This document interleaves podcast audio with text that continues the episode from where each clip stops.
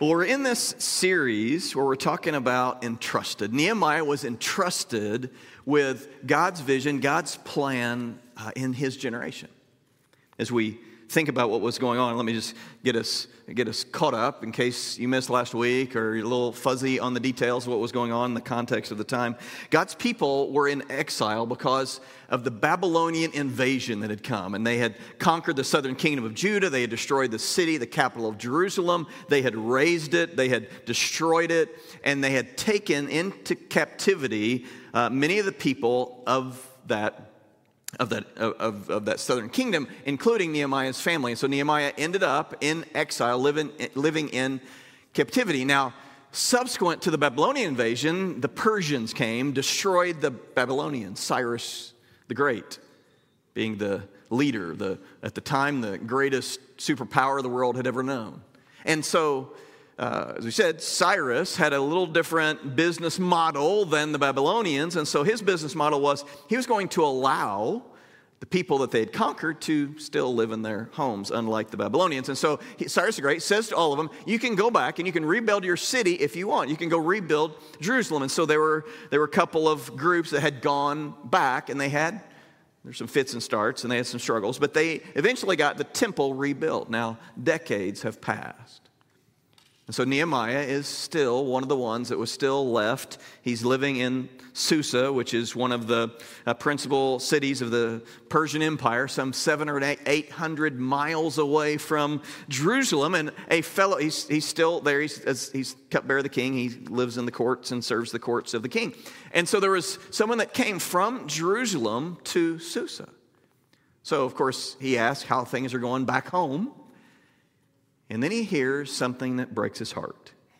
He hears about how Jerusalem, this beloved city, the city that housed the temple, the city that was the place of sacrifice, this city which was the spiritual center of their faith, this city which was the symbol of God's covenant to them as his people was destroyed, laid bare. And it was still in ruins, he hears that, that the walls are destroyed, the gates of the city are still burned, burned out and, and, and, and not built back. The people living in, it says, great trouble and great shame. I'm reminded of I, as I kind of read what's going on, what was going on in Nehemiah's time about our own day, our own age. As we look around our world and we see our world destroyed, we see the condition, the thing that breaks our heart as we look at our world through the eyes of our God. It breaks our heart to see a world in need of hope, a world in need of a Savior, a world of indeed in need of a of redemption, a world in need of God, the moral decay that we see, the society in turmoil, the injustice, the heartache that breaks God's heart. I, I trust that it breaks yours as you look around. We've been given the vision at First Church of restoring his ideal, of, of taking action on our heartbreak. And that's exactly what happened with Nehemiah that, that God breaks his heart as he hears what's going on back home. And so it moves him to action. And so, after a time of prayer, as, as he's seeking God's heart and, and he's broken heart about what was going on in, on in the culture that he lived, he finally has an opportunity before the king and he has a conversation with the king and he asks for permission to go back and rebuild the walls, to rebuild the city. The temple, again, as I said, had been rebuilt, but the rest of it was still destroyed. And so the king gives him permission, and Nehemiah goes back with the project of rebuilding the walls financed by the king. And so he go back to, goes back to the city. He surveys the city. He walks around. He finalizes the plans because now he can see it with his own eyes, the plans that God had been birthing into him over several months. And so he travels these 700 or 800 miles back. He, he goes around, surveys the land. Then he pulls the people that had been living here. They, the people were there that could have been rebuilding the walls, but they hadn't been. And he pulls them together and he casts some vision and listen to his vision casting here in chapter 2, verse 17. And then I said to them, Imagine Nehemiah standing on the rubble of the wall, the people gathered, standing themselves in the rubble. Maybe the temple, that the one thing that had been rebuilt in the background, but there he is in the rubble of the city. And this is what he says You see the trouble we're in, pointing, you can imagine him pointing to the walls that are destroyed. You see the trouble that we are in. how Jerusalem lies in ruins, its gates burned. Come, let us build the wall of Jerusalem, that we may no longer suffer derision. And I told them of the hand of my God that had been upon me for good, and also the words that the king had spoken to me.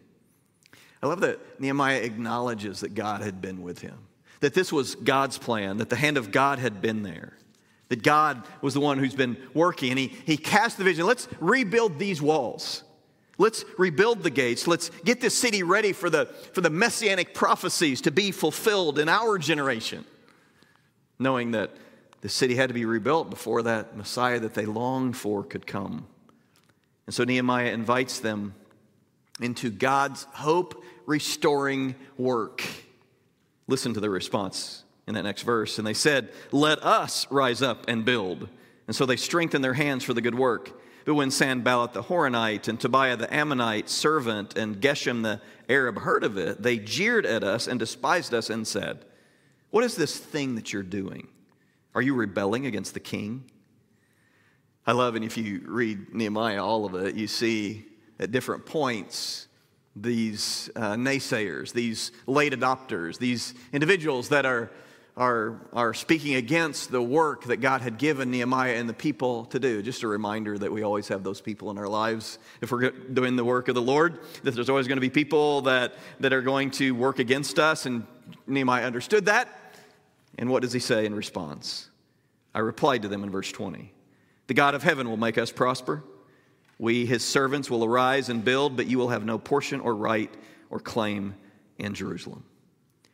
Nehemiah had traveled seven, eight hundred miles. He had prayed for months. God had laid this burden on him, and there was nothing that those naysayers are going to say that's going to deter him from the work that God had given him, the, the thing that God had put on his heart, had broken his heart for this good work. But he did more than just hope for change. And as we think about our, our world and we look around our world and, and we're grieved by our world and we're grieved by what the things that break the heart of God, we can't just look around our world and hope that it be different. Like Nehemiah, we have to get our hands dirty, to take personally this heartbreak, to move, to change. And so he cast vision of restoring God's ideal in his world, of rebuilding these walls. And the, and the people got caught, caught, caught hold of that vision. They said, Yes, we're willing to get our hands dirty. Yes, let's together rebuild these walls. Nehemiah couldn't do it alone, and that wasn't the vision that God had, but to inspire the people, and together we'll do it. And so, Nehemiah chapter 3, where we want to camp out, is a chapter where, where, Nehemiah, where Nehemiah describes the building. And we don't have time to read and, and talk at, at length at all of the verses. It's a pretty lengthy chapter. And we might, if we're not careful, just look at this third chapter and think, oh, that's one of those genealogy type lists. It's just a list, there's not much there. But if you dig in, there's some great truth to be had. And so look, look at this third chapter as we look at it, just a couple of fun facts I think are interesting. In this third chapter, as we think about rebuilding the walls and the story of rebuilding the walls, 38 different individuals are listed in this chapter. 42 different groups of people are listed in this chapter, chapter, all working side by side on the walls, on the city, in fulfillment of God's plan. So let's jump in. Nehemiah chapter 3, verse 1. And let me just give a little disclaimer. There's a lot of very difficult names. There's no Bobs or Steves that were working on the wall, unfortunately. So just bear with me. I'll try to go. I'll try to say it quickly and act like I know what I'm saying. But uh, some of you that are really good at uh, pronunciation, you'll know that I'm messing it up. So with that said, here we go. Then Elishib, the high priest, rose up, his brothers and priest, and they built the sheep gate. And they consecrated it, and they set its doors and they consecrated as far as the Tower of the Hundred, as far as the Tower of Hanel. And next to him, the men of Jericho built. And next to him, Zaccur, the son of, Zimri, of Imri, built. I love where Nehemiah starts. He starts in what was the northeast corner of the city of Jerusalem, if you look, are looking at a map. He starts at the sheep gate. He starts with religious leaders. He starts with the high priest and the other priest setting the example as they build the sheep gate. The sheep gate was the place where the, the animals that were going to be sacrificed at the temple, it was the gate that they would come in. It was the place where these animals, these sheep, as we read this chapter, I'm reminded of Jesus. Jesus as a sheep as the prophet Isaiah would say, a sheep as he is led to the slaughter. Isaiah saying that, Jesus coming into the city, coming in as a sheep, coming in to be sacrificed for us, to give his life willingly for us. And so it's appropriate as we think of Jesus. And we always want to look at Scripture and think of Jesus. And, and so I'm reminded of Jesus at this, as they start at the sheep gate, as they start as like Jesus is the, the Alpha, He's the beginning. And, and you'll notice as you, if we looked at the very last verse, as they go around from the northeast all the way around the city, that He stops also at the sheep gate, describing who's working. We'll see that later. But I'm reminded of Jesus, who is the Alpha and the Omega. He is the, the sheep, the one who came to be a sacrifice for us. And so is the, that place of sacrifice, the significance of the religious leaders starting as they dedicate, consecrate these doors and gates before the Lord. Verse 5, and next to them, if you skip down, the Tekoites repaired. But their nobles would not stoop to serve the Lord. Their nobles would not stoop to serve the Lord. I'm reminded of the Pareto principle that 20% of the people tend to do 80% of the work, or 20% of the, of the energy you spend re, re, uh, gives you 80% of your return. Those, that kind of idea, the 20 80 principle. I'm thankful that around here uh, we get that we all are working together.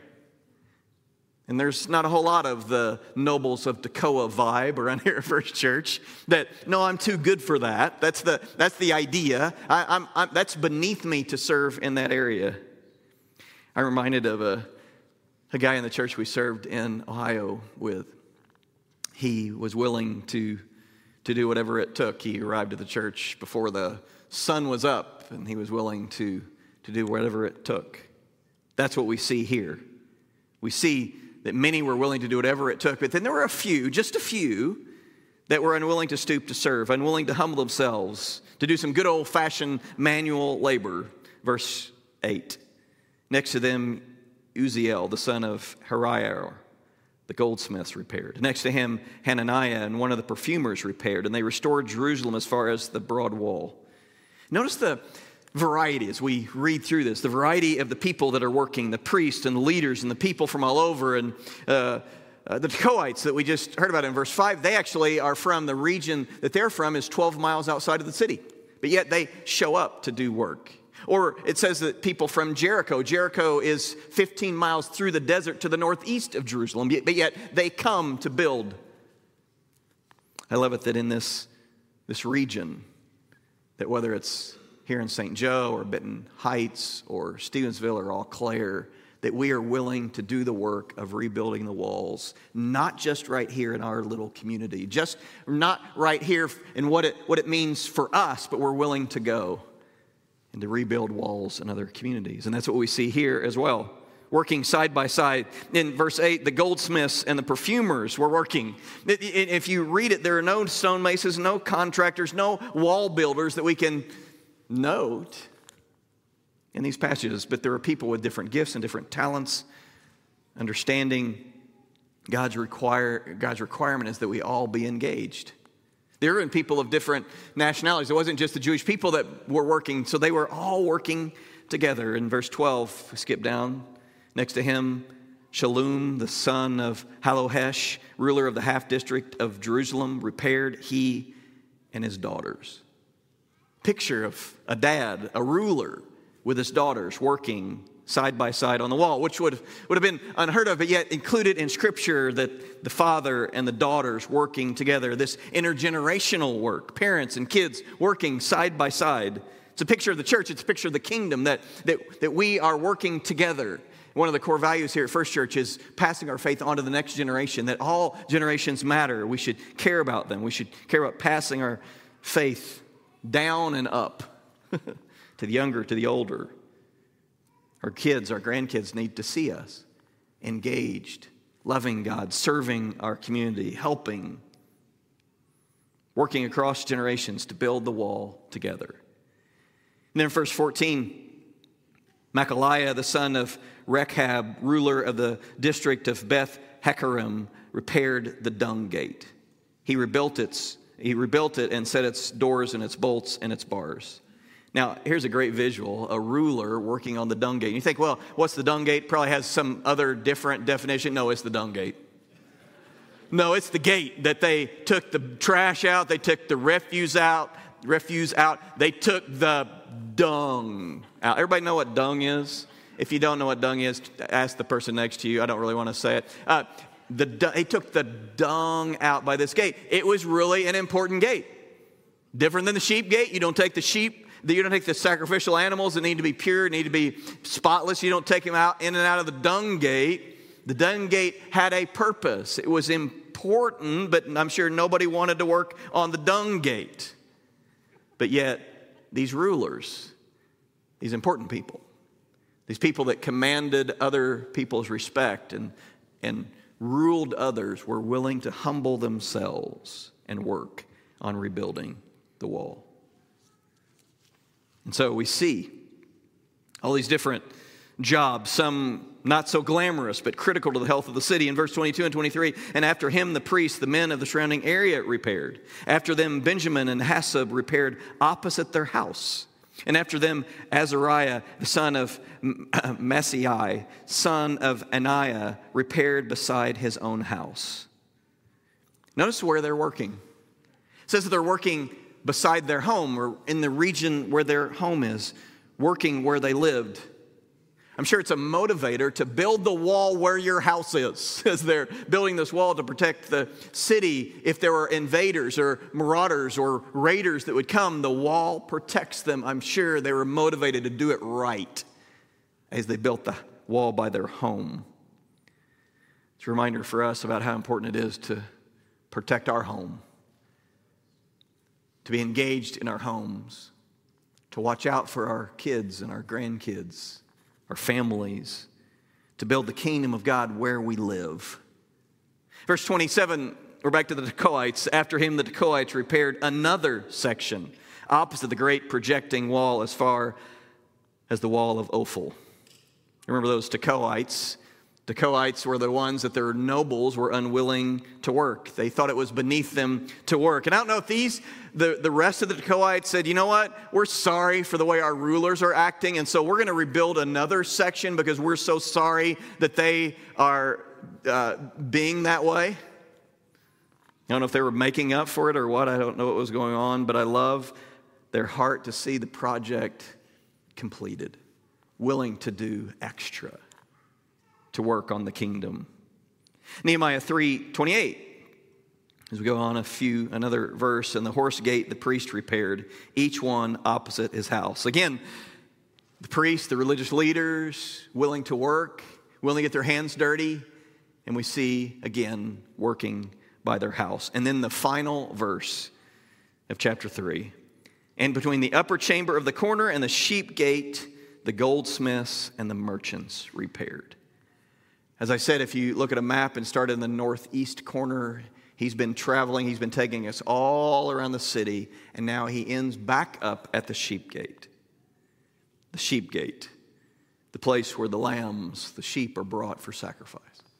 As we said again, Jesus, as we think of, reminded of him as the Alpha and the Omega, the beginning and the end, the sheep gate, the place where sacrifices are initiated, the place where the, the, the funnel to bring them into the temple, it's right here. It's the place they started, it's the place they ended. Jesus is our beginning, He is our end. So, what do we learn from this story of Nehemiah? What do we learn from this chapter? What do we learn about the call that, that God has for us in our generation to rebuild the wall that's destroyed as we look around our world again and we see the, destruction, we see what needs to rebuild? We have been given this vision of restoring God's ideal in our day, in our age, in our community. I think back to 1906 when this church was born, a group of immigrants that had a desire to reach people for Jesus in this community that began to meet in homes. And then they went from there and built a church in 1909, whereas, where the courthouse or the, the jail is right on the banks of the St. Joe River. They had a vision that God had given them of a church that would make a difference, that would reach people for Jesus. And so, for generation after generation after generation, we have continued that. And we have taken up the mantle and we've continued as God has birthed that vision in us, we've continued to see how we could work together to build and rebuild in our community. The work isn't done. We have work to do now, just like they had work to do then, and just like the first century church had work to do. And so, what are the lessons from the wall? First, we have all been entrusted. We have all, all of us have been entrusted. It's been said that Christianity is one generation away from extinction. And so we must pass our faith on to the next generation. We must reach our world for Christ. We've been entrusted with that message. It's our watch. These are our walls to build. And Jesus said to his disciples, and some of the final things he said, he said, Go into the world, and he said, Make disciples, and I'll go with you, and I'll empower you, is what he told them. He, he, he modeled serving, he modeled helping, he modeled, and he, he told us, he taught us to, to be his hands and his feet. He taught us that whenever we did it under the least of these, we did it to him. And so we worship him as we serve. The book of James, the brother of Jesus, in James 1:27, relates to us that religion is pure and undefiled before God the Father, and it looks like this to visit orphans and widows in their affliction to keep oneself unstained from this world. So, to live right, to live holy, but to serve, to love, to be compassionate, to live out our faith. All the while understanding that Jesus is coming again, that it's our watch, this is our, these are our walls to build. We've been called to make a difference, to serve our world, to serve our community, to rebuild the kingdom until that time that he calls us home. And just like in 1906, they got together with a small group to rebuild, we have been given a vision to rebuild. Just like they were, again, 2,000 years ago, given the vision, entrusted with the mission. And so, are we going to be faithful in the generation that we have been called because we have all been entrusted with this mission? Another lesson from the wall I think that we get as we look at Nehemiah and what he's doing is that some projects call for everyone to respond. You look back at chapter 3, and you don't see one, as I said, professional stonemason, but you see perfumers and goldsmiths and priests, and, and we all know religious leaders have no clue about what's going on. So even they're up building the wall and rebuilding the walls. And some projects call for all of us to work together to build. For instance, if you're a follower of Jesus, then, then we've been called to, to communicate the good news of Jesus. And so we might do that in different ways. There might be d- different expressions of building that wall, but together we all have to be doing our part to build that. And so that might look like a, a an individual volunteering to work in a nursery to rock a child so that a single mom who needs to know the hope that is found in Jesus can do that.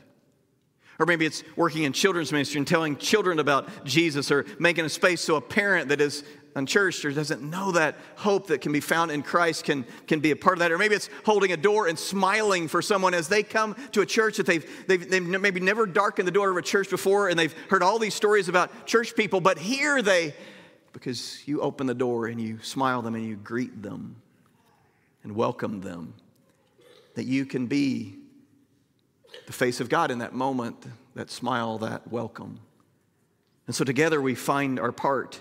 Maybe you, you regularly pray for people that are far from God, and so that's how you build and how you celebrate the good news. Or maybe you, you, you're just faithful and you're just a great coworker, so that maybe at some point God uses you to share the truth, the hope that you have found in Christ as you live out your faith. All of us are in this work together whether it's serving in youth ministry or holding doors or rocking babies, all of us together, or preaching a message like I am. We go to the text and we're reminded of those nobles of Tekoa that thought it was beneath them to serve. And I love that First Church is willing, you're willing to get your hands dirty. There's not a whole lot of the nobles of Tekoa. And I hope that I irritate you if that's your vibe coming to church that I irritate you talking about serving and loving and being the hand and the feet of Jesus and loving this community and reaching out beyond the walls and us working on it together and doing it together. I hope I'm a holy irritant to you as the Lord works on you and helps you to realize the wonderful privilege of serving, of living out your faith in our world. And so I love it that we have C suite executives working beside high school students and Eau Claire farmers working next to St. Joe school administrators. I love it that we have Benton Heights people working beside Stevensville people, working beside Eau Claire people, working besides St. Joe people. All of us together in one body for this region building the walls together because some projects call for all of us to respond, while other, secondly, projects call for me to respond personally. Nehemiah was given a personal call by God. Nehemiah, you see, as I said, the, there were the, all the people that they needed to rebuild the walls were already there. Even though I'm sure Nehemiah brought some people back with him, but basically the people that, that he needed, and there were some, there were some there are some supplies that he brought from the king, but the basic, basically what they needed was there, but for decades they had not done the work. It was only until God raised up a leader to challenge the people, to give them the vision of God that they that, that, that, they rise up. This, this, this individual, Nehemiah, that, was, that God put in the right place at the right time, in proximity to the king, proximity to power, so that just the right moment, the guy that had the resources, that, that wasn't a Jewish guy, he could have a conversation with him and say, Hey, you need to let me back, go back, and by the way, you need to finance the deal. And because God had put him in to that seat of power, God used that relationship because Nehemiah said yes. Nehemiah was the one guy that have gone, could have gone to Cyrus and asked for the supplies to rebuild the wall. So, where has God put you? What is God asking you to respond to? What's the space? What's the place where He's wanting you to personally respond to His call? What's the project that God's been whispering in your ear. And there's a final, really important final question Are you willing to build the wall that you have been entrusted with? Each section of the wall matters. When the marauders are coming, when the invaders are coming, when the enemy army is coming, if the section of the wall next to your house is, has not been finished, it's going to be a problem for you and your family. Every section matters. And so it matters that we all find our spot, that we all, in our generation, find the way that God has called us to be engaged in the work that He's called us to. Friends, we together are rebuilding the walls. And I love it that so many of you, you have already discovered that, you've already figured that out, and you, are in your sweet spot and you're serving and you're, you're, you're, you're, you're, you're, you're, you're in. And I just want to encourage you, thank you for what you're doing. And maybe that's inside the walls of the church. Maybe it's outside the walls of the church in the community. Maybe it's with your neighbors. I don't know how God is using you, but I want to encourage those of you who are building the wall. Maybe you're newer to the faith, or maybe you, you've been around, or maybe you, there's some things going on, but, but you're, you're thinking about how you might be involved in the wall. You're, you're, God's been working on you. And I want to encourage you to, to take some steps. One of those steps Hopefully, as you came in today, you received one of these cards. If not, we can get one in your hands. We've got our guest services people that would love to, to, to get you one. If you're online, you can talk to the moderators that are online with you, and they'd love to help you out. But you can fill this out. Uh, there's a lot of you, so it might take a, take a month or two to get back to you, but know that we're, we'll work on it. And so we'd love to have a conversation with you to help you to know where you might uh, best fit whether it's inside the walls, outside the walls of the church. We'd love to connect with you. There's some exciting things happening, both inside the walls, outside the walls. Find your place. One of the core value, another core value here at First Church, and you can scan this uh, QR code that we'll throw up uh, if you didn't get one of those cards. And again, it's a way that we can have a conversation with you about maybe where your, your part of the wall might be. All of us have unique abilities and talents that God has given us. As I was going to say, one of the core values here at First Church is that we believe that we are a kingdom not of consumers, but of contributors. We want to be a part of what God's doing in our world. So, as our worship team comes back up and as we conclude, I just want to thank you for the partnership that we have across our campuses to work together to restore God's ideal. So, we fast forward through uh, these chapters. I want you to look at verse 4, chapter 4, verse 6 as we conclude. And it says this And so we built the wall, and all the wall was joined together to half its height, for the people had a mind to work. God used them to build the kingdom. I would encourage you to find your place on the wall. Where is God calling you?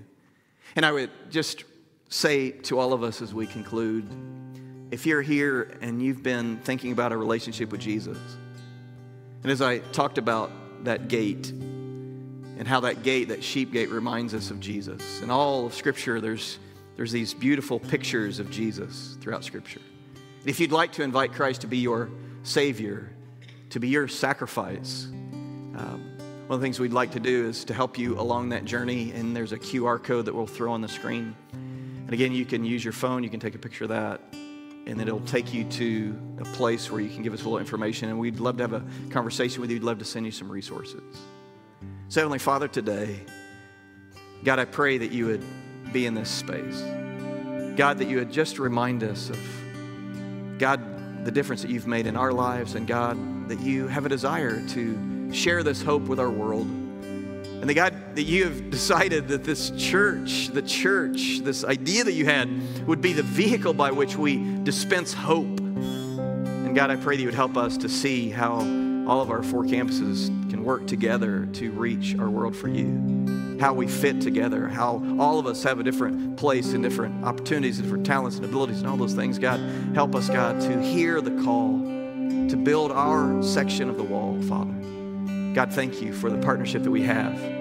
And I pray, God, as we sing this final song, that you would just put in our hearts. To just understand and to seek, God, the direction, the place that you have for us. To be about the business you've called us to. We pray in Jesus' name.